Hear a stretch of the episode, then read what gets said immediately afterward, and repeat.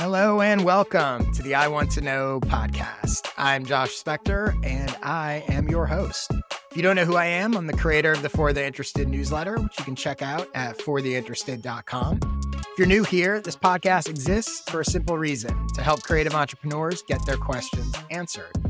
Here's how it works. Each episode, a different guest comes on and asks me three questions. We have about a 10 minute conversation about each of them. That's it. Hopefully, no fluff, lots of actionable tips and strategies that they can put to use and that you can put to use as well. Before we jump into today's episode, I just wanted to read a quick tweet I saw recently from Kevon Cheung, who's at Meet Kevon on Twitter and shares lots of great stuff, by the way. So I highly recommend you check him out. He also happens to be a member of my skill sessions. And after watching my recent newsletter social playbook session, he tweeted this. He said, I just finished watching this playbook and it was so good. I think those who love to jump straight to tactics would love this because so much is packed in 60 minutes. Kevon is absolutely right. I might be biased, but it is very good and it's got tons of tips in there to show you how to use social media to grow your newsletter and vice versa. So if that kind of thing interests you, go to joshspector.com slash sessions to check it out. By the way, if you like my podcast, you will absolutely love my skill sessions. Okay, that's enough about that. Let's get into today's episode. Today, my guest is Luke Simmons. Luke helps faithful pastors be fruitful and fruitful pastors stay faithful. That's a mouthful by creating resources and coaching experiences through his appropriately named Faithful and Fruitful newsletter on Twitter at Luke D. Simmons, on the Preaching Through podcast, and as a leadership coach. Luke is also a practitioner leading the Redemption Church Gateway in Phoenix, a church he founded in 2009. And his favorite job is being a dad to four kids. He has one in high school, middle school, elementary school, and kindergarten, which I'm guessing means he's pretty tired. Luke, Luke, welcome to the show. Thanks, Josh. I mean, it's a longtime listener, first time caller. So it's awesome. I appreciate it. I'm excited to talk to you. I know you've got some great questions today. We're going to talk a little bit about prioritization. We're going to talk about credibility. And we're also going to talk about how to figure out if the things that you create and sell are worth what you want to sell them for. So let's jump right into it. What is your first question? And my first question is if I have only about 10 hours a week to work on this business, uh, mm-hmm. should I prioritize? You alluded to there in the intro. I am a full time pastor, mm-hmm. got a full time gig. That's my main uh, sense of purpose and calling mm-hmm. and vocation. And at the same time, I'm trying to create resources and coaching experiences and stuff to help pastors, trying to be active on Twitter and write mm-hmm. engaging and good content. And I'd love to make enough money over the next year to pay for club volleyball. That's kind of right. There, there you, you go. Know, Perfect. I'm not really looking to quit my day job, but want to help people, want to make a little bit of money on it. So I don't have a ton of time. So mm-hmm. that's where that question is coming from. If I have 10 hours a week uh, to build okay. a side thing, what should I prioritize? Well, first of all, if you have four kids, congratulations on finding 10 hours a week. That that in and of itself is Im- impressive. So let me ask you a question. So in terms of the stuff that you're doing with the 10 hours a week or that and you said it's a side hustle, you want to make some additional money, that kind of thing. And you want to help people, obviously. What are you selling? Or is there, is it the coaching program? Is it the podcast? I mean, obviously you're doing content stuff, but like, what is it that you're hoping to accomplish? Like, where's that money coming from? So it's relatively new. It's been going really for about the last six months in terms of developing it as a business. I've got a, a cohort thing I call Preaching Lab. That's the first kind of product offering we did. There's some pre-recorded video content in there that I will turn into either an online course or skill sessions. If you can convince me that's the way to go, yep. some version of that. So I think there's a recurring opportunity there. I've already had one of the guys in the cohort ask me to do some individual coaching. So it's really a mixture of some passive income products as well as probably some group experiences and okay. consult. Cool. So let's start here when it comes to priorities. So, first, I want to, and again, I think one of the reasons I was excited to talk to you is I think so many people are in this situation, right? Where it's like everybody's time is limited. And for a lot of people, it is they have a career and they like their career, and that's good. They're not looking to leave that, but, but they do want to make the most of the time that they're putting in. So, a quick note, first of all, before we get to priorities, I think the chances are, and I say this because I think it's true of almost everybody, the things you are doing are probably taking you longer than necessary to do. So the first thing is when you have limited time to understand that the more efficient you get with whatever you're doing, Twitter, podcast, whatever, the more efficient you get, the fewer choices you have to make in terms of priorities because you're making the most of that 10 hours. Think about the things you're currently doing. Are there ways to be more efficient them? Can you take something you, and a good way to do that, a good exercise is to pick something that you do and ask yourself how you'd approach it if you absolutely had to do it in half the time. So take Twitter and go, I'm currently spending two hours a week on Twitter. What if I only had an hour? What would I do? And most likely, and actually go try that, right? Actually cut your time in half for a few weeks and see what happens on that thing. And most likely, the chances are you'll find out that the work or the thing you're doing won't actually suffer in a meaningful way the chances are, just using this as an example, if you're spending two hours a week on Twitter and you go, I'm only going to spend an hour a week, chances are the actual impact of that reduction won't be that much. And you'll discover, like, oh, I can be more efficient. And this is going to allow me to do more, maximize the time that I have. So that's the first place to start. Now let's talk about priorities. So you've done some of that, you've gotten more efficient. So you're getting the most out of the time that you have you still, like all of us, are always going to have more to do than or want to do more than you have time to do. I think a key thing about priorities is a lot of people misunderstand, I think, when they think about priorities, that they approach it as asking themselves the question of, is this thing important? Is doing this thing important? Is this a priority for me? But actually, priorities are not about, is it important? It's about which of these things is more important.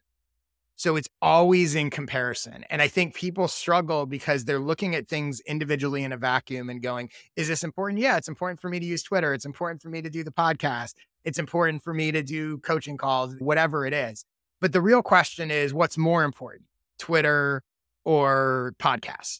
I'm making that up as an example, right? When you start to look at priorities as everything in context, and you can literally make a list of here's 10 different things I'm doing with my 10 hours a week and go one by one and go, which is more important, thing A or thing B?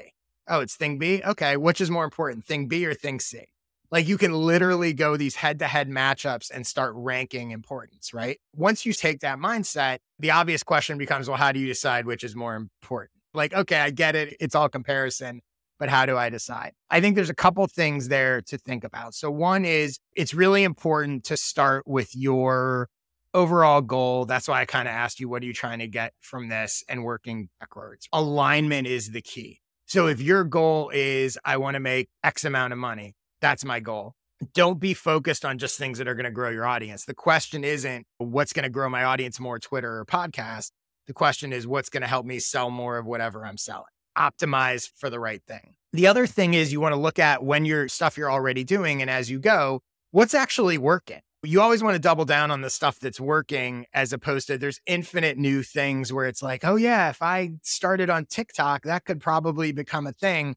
Well, yeah, but if you have some traction here, maybe instead of adding two hours to some new platform, add those two hours to what's already working, and that's going to get you further faster. Another question there that I think can be helpful to consider is there anything that you're currently doing that if you doubled the effort, it would triple the results. I'll use the podcast as an example. If you said, okay, I put out two episodes a month, and you go, if I put out four episodes a month, would that triple the key metrics that I get from it? Sales, audience, whatever it is. You want to try to invest more time and more effort and more resources into the things that will get you an outsized result.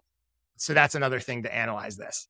To really help you, I think, and I came up with a series of five questions. So when you take these two things that you're doing and you go, I want to figure out which of these is a bigger priority for me. I think if you take, and this is repeat, you can do this with multiple things, obviously, right? But so you take two of your things, you're going to ask yourself these five questions. The answers to these questions should help you reveal to yourself, oh, this is clearly the bigger priority. So here are the questions. So the first one is if both of these things were immediately accomplished magically overnight, which would have a bigger impact on my overall goal. For example, if you were like, let's say I doubled my Twitter audience or doubled my podcast listening. If that could happen magically overnight, which would have a bigger impact on my goal? The one that has a bigger impact, which should theoretically be the bigger priority. Again, it's hypothetical, but helpful I'm a big believer in assuming success. So this is an example of sort of assuming success. The second question is if both of these things were immediately accomplished, which would I be happier to have done? So there is a piece of this that is what actually gives you joy and what, you know, would you be happier to double your Twitter audience or to double your podcast downloads? Something to consider. So again, whichever that answer is, is another strike in the column for that one being a bigger priority. The third question is if you had to eliminate one of the two things completely and never do it at all, which would you eliminate?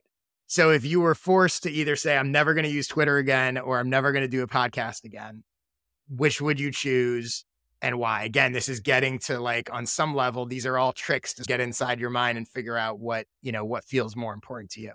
The fourth question is if you had to outsource one of these things, which would you outsource and why? If you had to say, you know what, I'm going to let someone else run my Twitter, I'm going to let someone else run my podcast.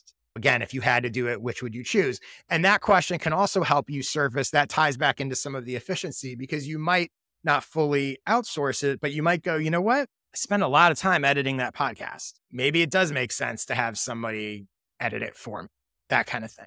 And then the last of the questions to figure out your priority between two things is if you had to pause or postpone one of these things, one of these goals by six months, which would you postpone? That helps you get at the immediacy that, you know, does it matter if you were like, you know what, I'm going to focus on the podcast for six months and I'm not going to use Twitter? What's the impact of that? Or I'm going to use Twitter for six months and the podcast is going to go on hiatus for six months. What's the impact of that? With those five questions, even if it's close, at least three of those answers are going to go one direction and two is going to go the other. So it's a way to get out of your own head and kind of go, oh, well, I just told myself what the what the priority is. This is more important than the other based on sort of this series of questions. Again, you can do that repeatedly. So you might do that between your Twitter and your podcast. And then you might go, okay, well, clearly Twitter is the bigger priority. But then you might go, okay, I'm going to do Twitter versus coaching calls. And you might go, oh, coaching calls is actually more important. So you can wind up with this sort of ranked list and then look at the time and effort you're doing and adjust accordingly. So, any questions about any of that? Yeah, I mean, that makes sense. Those questions are very helpful on mm-hmm. those kinds of exercises. Yeah force you to make choices. Yeah. I think where I especially am thinking through is like I've kind of banked a lot of content and a lot mm-hmm. of, and some of it's just in here in my head that I've got yep. how to get out. Mm-hmm. You're a big fan of repurposing content. Yeah. I think that's some of what I think about is like, w- would my time be better spent recording these videos are yet to go anywhere or right. building my newsletter, building the audience? There's kind of that like the behind the scenes stuff mm-hmm. that's going to be available and then the like outward facing connecting. You got to both. Right. That's where. I, so, like new content versus existing content, or the sort yeah. of creation versus engagement. Yeah, probably creation versus engagement. Would you yeah. use those same questions to do that? Yeah, I think I yeah, I definitely think you can. And the other thing that I would think about again, this is why it's really important that the more specific and clear you are on your goal, it becomes a filter that makes answering all these other questions easier. So, for example, if you're, let's just hypothetically say it was coaching calls. Let's say you were like, you know what, my main goal here is to make this money. And the way I'm going to do that is through coaching calls because I could create a course that I sell for $50, but I could sell a $500 coaching call and I don't need as many, right? So, it, this is a total hypothetical, but if you went that route and you were like, okay, my goal is to get two coaching calls a month. What do I need to get two coaching calls a month? And most likely in that scenario, you don't need that many people. You don't need even a thousand views on a video. So in that scenario, the one-to-one engagement, the relationship building with individuals who are the type of people that you want to serve and that who fit this thing, that's going to be a way better use of your time probably than this sort of general stuff because your goal is not really to build an audience. The purpose of your content in that scenario is to surface and attract people who want to hire you as a coach. It's not to build an audience. Yes, there's overlap and building an audience will help, now, if you were to go the other direction, like I don't know if you're familiar with Justin Welsh, but using Justin Welsh as an example, right? Justin Welsh is not really doing coaching or consulting. He's selling courses. His entire approach, his content, his everything, where he's investing his time and resources is designed to attract a broader audience because he wants to sell more $150 courses or whatever he charges for them. So for me, I have shifted over the past few years, whereas 90% of my revenue used to come from consulting. Now that's down to about 60% and shrinking, even though my overall revenue has gone up because I've been focused on the more scalable stuff. So as a result, I'm more focused in how do I attract those people versus the sort of one on one interactions that are to get clients. So I would start there and you can succeed either way. But that's the key is understanding like this is the thing that I ultimately want to happen. And it becomes a filter for everything you do. Which of these things is more likely to help to get that person that I need to do this thing? Okay, let's get to your second question. What is the next thing you want to know? The second question I'm asking is how do I communicate credibility without also communicating arrogance? I think that's probably important to some degree for everybody. Most people are yeah by arrogance. But especially the folks I'm trying to serve are in ministry. At least the Christian value is supposed to be humility. I don't know if right. it actually is. right. It's supposed to be. Communicating like you're a know it all is a bit mm-hmm. of a mm-hmm. turn off. And yet you've got to demonstrate some sense of, hey, I've been where you've been and I've mm-hmm. messed with it. And here's why you should listen to me. Yeah, I'd love to hear your thoughts on cool. that. So yeah, this is something, and I've talked about this before. We'll link, or I talked about a piece of this before. We'll put a link in the show notes where I talk about the idea that self promotion is not a selfish act; it's actually selfless. If you create something that you truly believe is helpful to people, you actually have a responsibility to talk about it and put it out there because you're helping them. Not, it's not about you; it's about them. And a lot of times when people feel uncomfortable doing that, it's usually one of two things. One is deep down, they don't think it's actually helpful and valuable. And that's why they're insecure promoting it. Or it's just their own insecurity getting in the way. So being honest with yourself and going, do I truly believe that this thing I'm talking about, that I'm promoting, whatever, legitimately helps people and my intent is good? And if you do, then you need to understand that all the things you're uncomfortable about are just your own secure insecurities and you need to get out of the way and help people. The other thing that I would say is to think about and notice the people that you follow, that you pay attention to, that resonate with you. Think about where they fall on the confident arrogance scale. Chances are you are not drawn to anybody that is being humble is a great quality. And I actually, maybe some people disagree, but I actually feel like I'm pretty humble. That said, I'm also very confident, and I, that humbleness doesn't cross over into insecurity. People are not drawn to people that are insecure, especially when you're talking about an expert space or you're trying to help people. They want that confidence. They, and I'm going to talk about the word arrogance in a minute, but they want that confidence as long as it is, is paired with a genuine and authentic desire to help people. There's a difference between confidence and selfish. I'm fairly confident and I talk about things that I know or success that I've had, but it's always in concert with people genuinely believe I want to help people. So that removes all of that sort of potential arrogance or red flags. So let me talk about, well, actually, let me ask you, because you use the word, which I think is interesting. So, how do you define arrogance? I think what I'm thinking about is mostly that ugly, cringy, know it all kind of person who is mm-hmm. like, you don't see any of their flaws, you don't see any of their problems. Thing is photoshopped for public consumption. They s- seem like they think they've just figured it all out and have totally arrived. I, that's what it like. Like I feel very confident in general in my life. Yeah.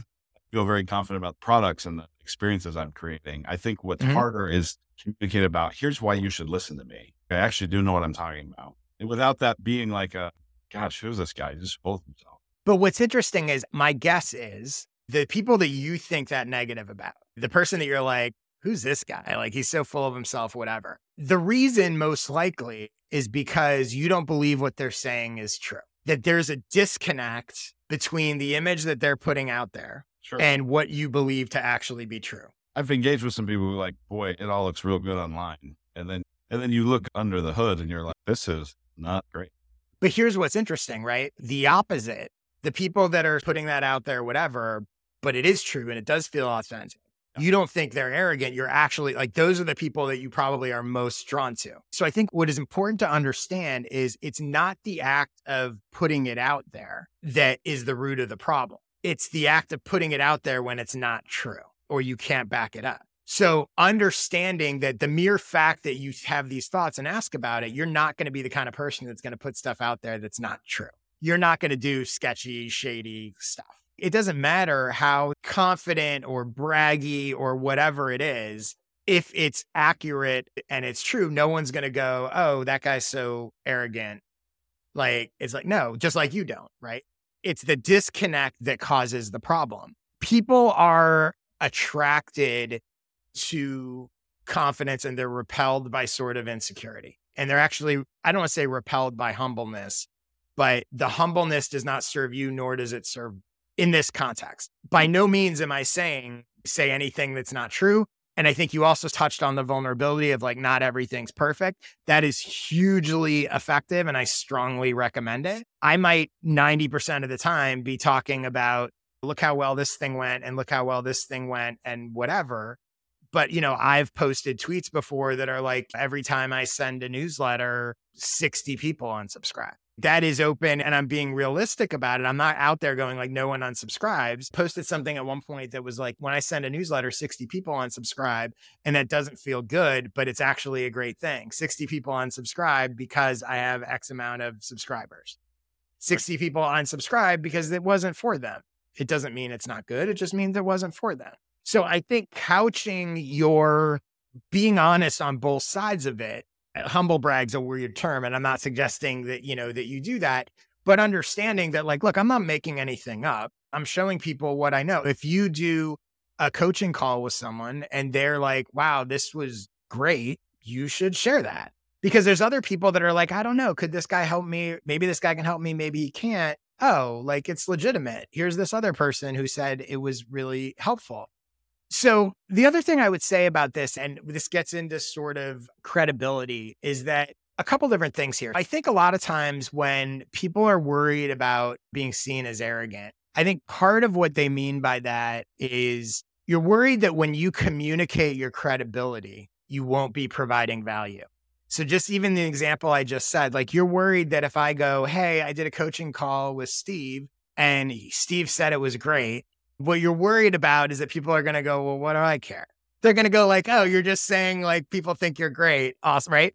That piece, which I'm very sensitive to. And, and, and I think the key here is how do you share credibility that's also valuable to people? There's a few things to do that. And so I want to get into sort of four specific ways that you can communicate your credibility and provide value to your audience at the same time. So you're not just going, oh, look, here's how great I am. Here's some ways to do it. So one is reveal specifics. So there's a huge difference between saying, I helped this person do this, and here's exactly how I helped them do this. Yeah. Once you get into the specifics of, and I'll just use like an example for myself, right? It's one thing for me to go, I worked with Susie and Susie grew her newsletter by 20%. And it's another for me to go, I worked with Susie and helped her grow her newsletter by 20%. Here's what we did. Here's how we changed her bio. Here's how we did X, Y, and Z. So that's getting that combination of credibility and value. And that's the home run. And that you're not going to feel arrogant posting because you're going to, because again, part of the arrogant feeling is I'm just saying good things about myself, but not actually giving them anything valuable. Yeah. So that's one way to, to combine those things. A second way to do it is if you answer people's questions in public, like I, I call this micro coaching and I do it on Twitter all the time, right? Ask people to either submit questions to you or even just someone in a conversation. You can say, so and so asked me this. Here's what I said to them. So your expertise, your answers, your value are establishing your credibility because people see it and they go, oh, that guy knows what he's talking about. That was really smart but it's also providing value simultaneously at the same time. And that's the sweet spot that you're looking for. It's very different than just going, Susie asked me a question and I gave her the answer. And she said, Wow, Josh, you're a genius. like that is what that's going to make you feel arrogant. But showing the actual thing doesn't. Then the third way to communicate credibility and provide value at the same time is to have other people interview you and share that content. Go on people's podcasts, do interview in their newsletter, whatever it is, right? Because what essentially they're doing is they're prompting you to talk about yourself and to reveal things. And so you feel a little different maybe than just going, oh, let me tell you about X, Y, and Z. That's another sort of simple cheat code. And the other thing to keep in mind is a lot of people think about, well, especially as they grow, they might be like, I'm not going to go on this podcast because that person just started it and they don't have an audience and whatever. But when you realize sometimes doing that is not about their audience, it's about an excuse for you to get content that you can share with your audience. And then the fourth one is incorporate credibility from other people in the places where decisions happen. So there's a difference between sharing a testimonial on Twitter and sharing a testimonial on a sales page for something. And I'm not saying you shouldn't do it on Twitter because I definitely think you can and you can make it valuable and that kind of thing. But you want that credibility in the places where people are deciding what to do. It's not just a sales page, but it could be a newsletter sign up page. It could be a podcast description. Like it doesn't have to just be paid products. If you think about what is really the point of credibility, the point of credibility is to nudge someone who's trying to make up their mind about whether they should give you their money, their attention, their whatever that's where you really need that credibility. So it's interesting. You'll see people who are maybe sharing credibility in a tweet, but their bio has none of that credibility. So the person that didn't happen to see that tweet goes to their bio and they have no idea. I was looking at someone's website the other day. I actually sent him a suggestion. He has 2 million YouTube subscribers. That's not mentioned on his homepage of his website. It oh, says oh, YouTuber, gosh. author, whatever. Sure. It's interesting. And I don't know if he added it or not, but like obviously he's very successful but it's so interesting to me because like his website looks like any other like youtuber author whatever could have and i'm like you have 2 million subscribers. Like why would that not be mentioned here? He didn't say this to me but just in the context of this conversation that's where your arrogance question comes from but it's like that's relevant. This also ties into your experience as well, right? It's not just audience numbers and sales, it's running your own church or having been a pastor for X amount of time or this, that, or the other. All of that is credibility, and all of that should be talked about in key places and in ways that is valuable to others. One other last thing I would say about that is this is another thing that can help boost your credibility. Pointing out who your work is not for actually gives you more credibility. So I think a lot of times the people that were like, I don't believe what this guy is saying, it's because they're not eliminating anyone. So if you think about it like this, if you say, Oh, I can help anyone become a millionaire, really? Really, anyone? People are way more likely to believe you if you said, I can help someone who already has a $100,000 business get to a million. And that, by the way, that's still like a big jump. That's still a huge promise, to say the least but you're way more likely to believe the person. It's like, look, if you haven't already started and gotten a business to a hundred thousand, I'm not going to sit here and tell you I can get you, turn you into a million. That elimination helps. People are hesitant to do that for a variety of reasons that relates to niche. And they're like, but I could probably help this person. I could probably help that person. But like you talking about the credibility you will have if you get specific and go, I can help these kind of pastors do this kind of thing versus I can help every pastor that makes sense. And maybe you can, but the difference is like, oh, that guy's not over promising. Like he's not a magician. He has expertise in a certain thing that, that he can do this. Cool. So let's get to your third question. What is the next thing you want to know? The last question I have is why are skill sessions worth the cost? And I mean that for the end user. So to cut, I mean, pricing is this thing. I'm, I'm new to it. I'm trying to figure yeah. out the guy I'm working with who's got a background in digital marketing. And I tend to agree with this. The more expensive it is, the more perceived value. At the same time, like there's a lot of great free YouTube yep. hour long webinar type things. Why is your skill session worth 50 bucks? Yep. Why isn't it worth 10 bucks? Why isn't it worth 250 bucks? How do you yeah. figure that out? Because I think what I'm most nervous about, what's really behind the question is I don't want to have people go, yeah, that was fine. I feel like I got, that wasn't worth it's a great question. And pricing is, it's funny. At some point, I'm going to do a skill session on pricing, but it's such a like massive topic and there's like a million variables that, that it's tricky. First of all, let me ask you, are you a member of my skill sessions? Have you checked any of them out or no, you've just seen me talk about them? I've seen you talk about them. I've seen the okay. reviews. Okay. Let me ask you, and by the way, so, probably good for 25 bucks. Right. Right. So let, so first of all, for anyone that's listening and doesn't know what my skill sessions are, there are a series of sort of one hour video presentations where I take a very specific topic and show people how to do it. So I have one called the newsletter booster about how to grow your newsletter in five minutes a day. I have one called the product in a day creator. It's about how to create a product and launch it in a day. One called the relationship builder, which is about how to identify and connect with 50 people who can help you grow your audience and business. So those kind of things. I sell them. They're available for individual purchase for $50, or you can become a member for $197 a year and you get access to all of them. You get to join live. You get to vote on the topics, all that kind of stuff. And now I started doing a monthly jam session Q&A, which is like an open open Q&A so people can kind of get mini consulting. That's my promotion and that's what they are. Okay. Your question, which again is so good. First of all, I do agree that pricing is branding and it does impact the perception of value that doesn't necessarily mean that just because you're like, hey, this is a thousand dollar product, that it's suddenly worth a thousand dollars or people are going to buy it.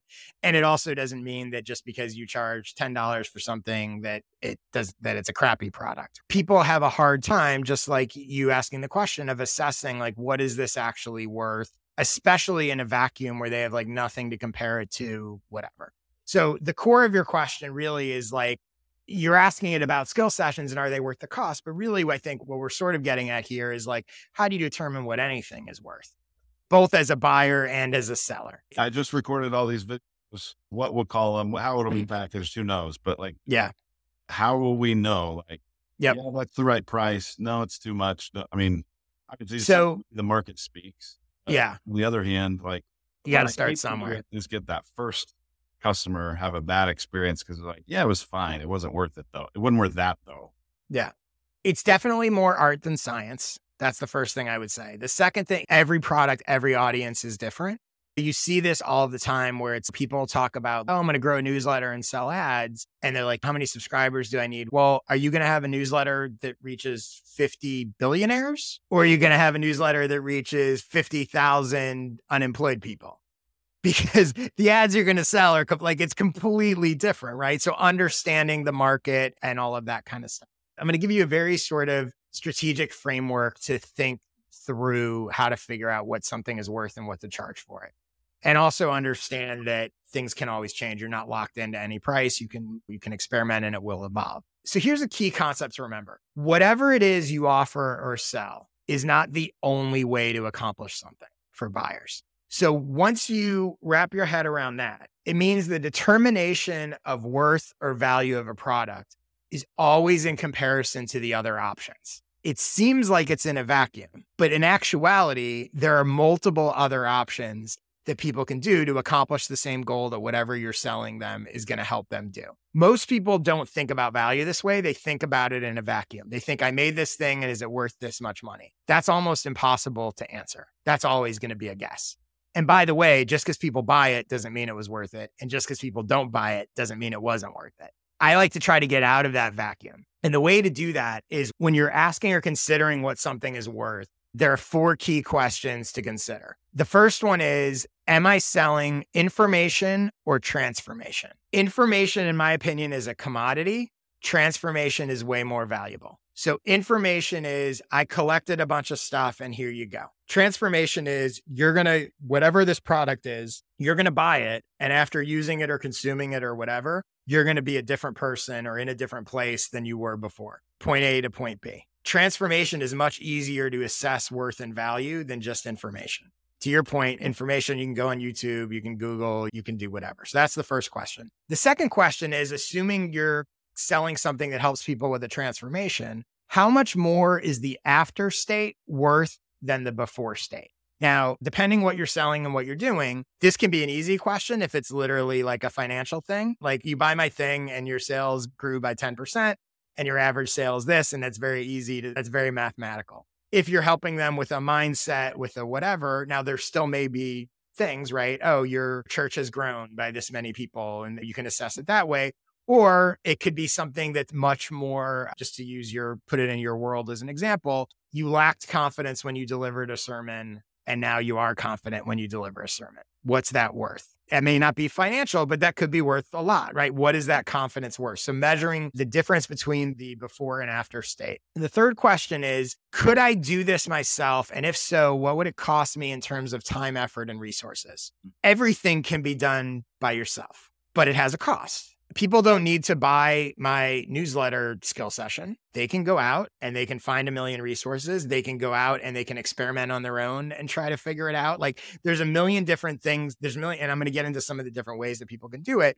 but that has an actual value attached to it. It's going to take this much time. It's going to take this much money. It's going to take this much trial and error, whatever. And then the last of these four questions to consider when you're determining worth is if I paid someone else to do it for me, how much would that cost? So let's say it's about writing sermons. I could hire someone to write a sermon for me. I could hire someone to give me one on one training on how to give a better sermon or whatever it is. There's always an option of somebody else could do it for me. When you consider those questions, you start to see, you start to get a ballpark of, okay, I kind of know what this transformation is worth. I kind of know if I did it myself, if I didn't buy this thing and I wanted the result, here's what it would take me. And I kind of know if I hired someone else to do it, what that would cost. So that gives you at least a ballpark of the opportunity cost. I'm selling this thing. And by the way, this also is a very confident or a very smart way to sell. You're not pushing it on people. There's a lot here in terms of the story as you're yeah. selling in sales pages and here's why yep. it's worth it. I'm not saying I'm the only one. This is not the only way to get what you want. By all means, you could do X, Y, and Z. If you don't want to do these things, this is a good fit for you. Here's why it's going to take you less time. It's going to cost you less money. It's going to cause you less frustration. It's whatever. One of the things, like on my skill sessions sales page, my headline right now is you don't have to do shady stuff to grow your audience and business. I understand. I'm not saying this is the only way to grow your audience and business. There's lots of ways, but maybe you don't want to do some of that stuff. That's going to make me a perfect fit for some people. And there's other people who are like, what's the shady thing that I can do? They're not for me. Okay, so let me give you an example of actually taking one of my products and sort of breaking down using these questions how I think about like what those other options are, consider the sort of pricing. Let's say that someone wants to grow their newsletter and they're trying to figure out how to do so.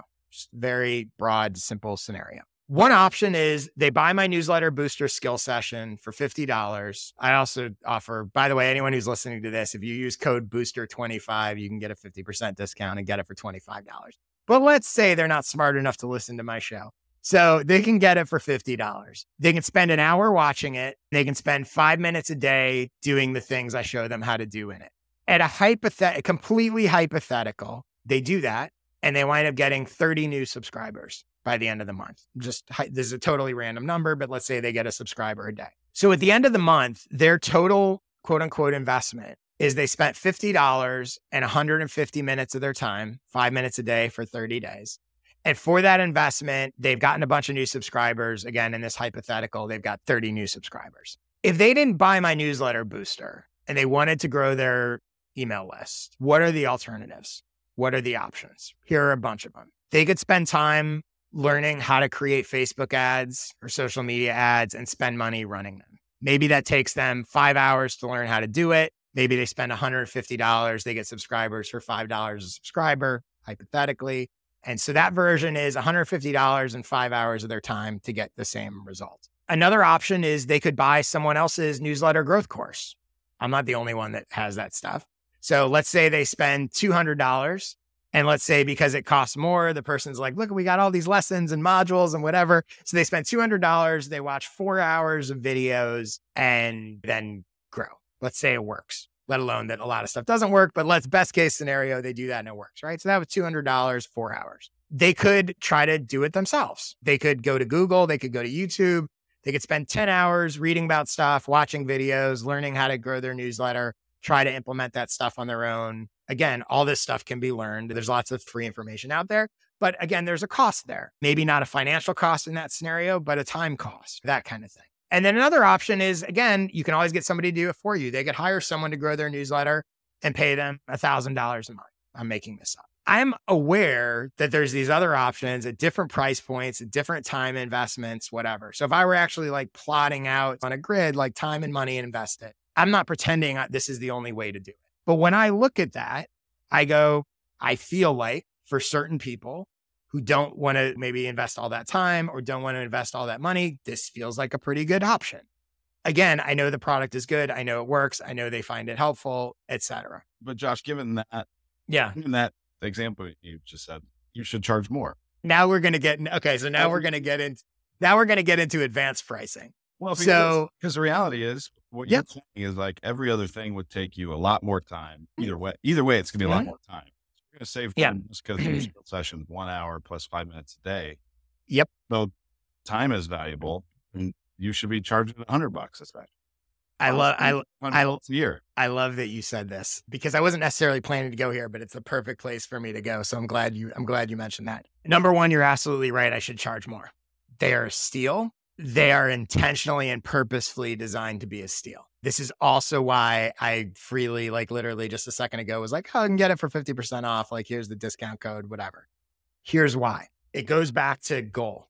My actual goal is not to sell individual sessions, it's to sell the annual memberships, which are $197 a year. I also know that because I've been doing it now for a little while, that most people renew their membership. So when I get a member, I think the actual sort of average lifetime value over like a three year, three year window is actually now like $350 or something like that. I purposefully am pricing the sessions low because when people buy them, which they don't necessarily realize up front, but they get an email that says, Hope you like it. And if you want to upgrade to a membership, I'll refund your original purchase. So, what I'm actually trying to do is get, I know that the best way to sell the membership is to have them see one of the sessions because my hope is they go, wow, this was amazing, that they have the reaction that you have, that this was really helpful and really valuable. And I want more of this.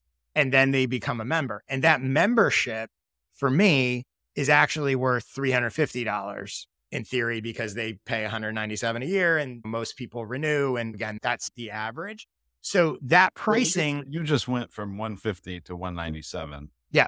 Why didn't you go from 150 to 247 i thought about it but i like so there's a couple things here. With the skill sessions product and one of the reasons why i like the model is it's very scalable and it's not a lot of work for me. So I do a skill session once every two months. Once I do it, literally, it takes me a little bit to put together the presentation. I record the presentation live on Zoom, and my work for that is done, and I can sell it forever. When you buy a membership, you get so right now, I think there's nine sessions in there, and the value of the membership keeps going up and up. That's why I raised the price. At some point, I will probably go up again. The other thing I've realized is, and this also gets into pricing, price increases drive sales because they create that urgency. So I did a skill sessions week promotion the week before the price jump from 150 to 197. My membership grew by 25% in a week because it created this urgency of all these people who were like, oh, maybe I should do that and whatever. If I jump, so let's say I went to 247. The next time I like creating that moment of whatever, right? So I'd rather go to 197 and maybe six months from now go up again because it creates another urgency moment.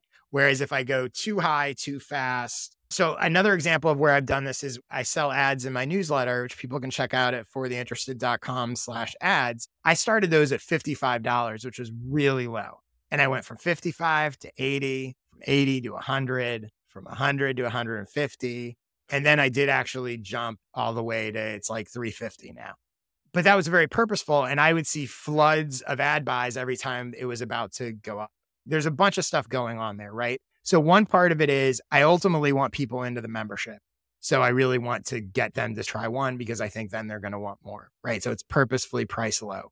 The annual membership is also priced probably lower than it could be because I give myself room to continually have these jumps. And then the third piece of it is I like having my products priced a little on the lower side because I like that people go, wow, that was crazy valuable. Like I want it to be a no brainer ideally. And I think that helps with the renewals and everything. What's interesting is on the flip side, my consulting's priced very high because my consulting's not scalable. So my consulting is if I'm going to do a 90 minute clarity call with somebody, that's all I'm doing at that time.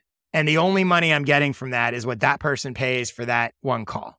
With these, the time and effort, I don't, I'm not, they're made, right? And I'm doing another one. There's no additional work by people buying them. There's just more money. So those are a little on the lower side. How much um, is the production value of it factor in for you? I recording a Zoom call, that's pretty low production quality. Yeah.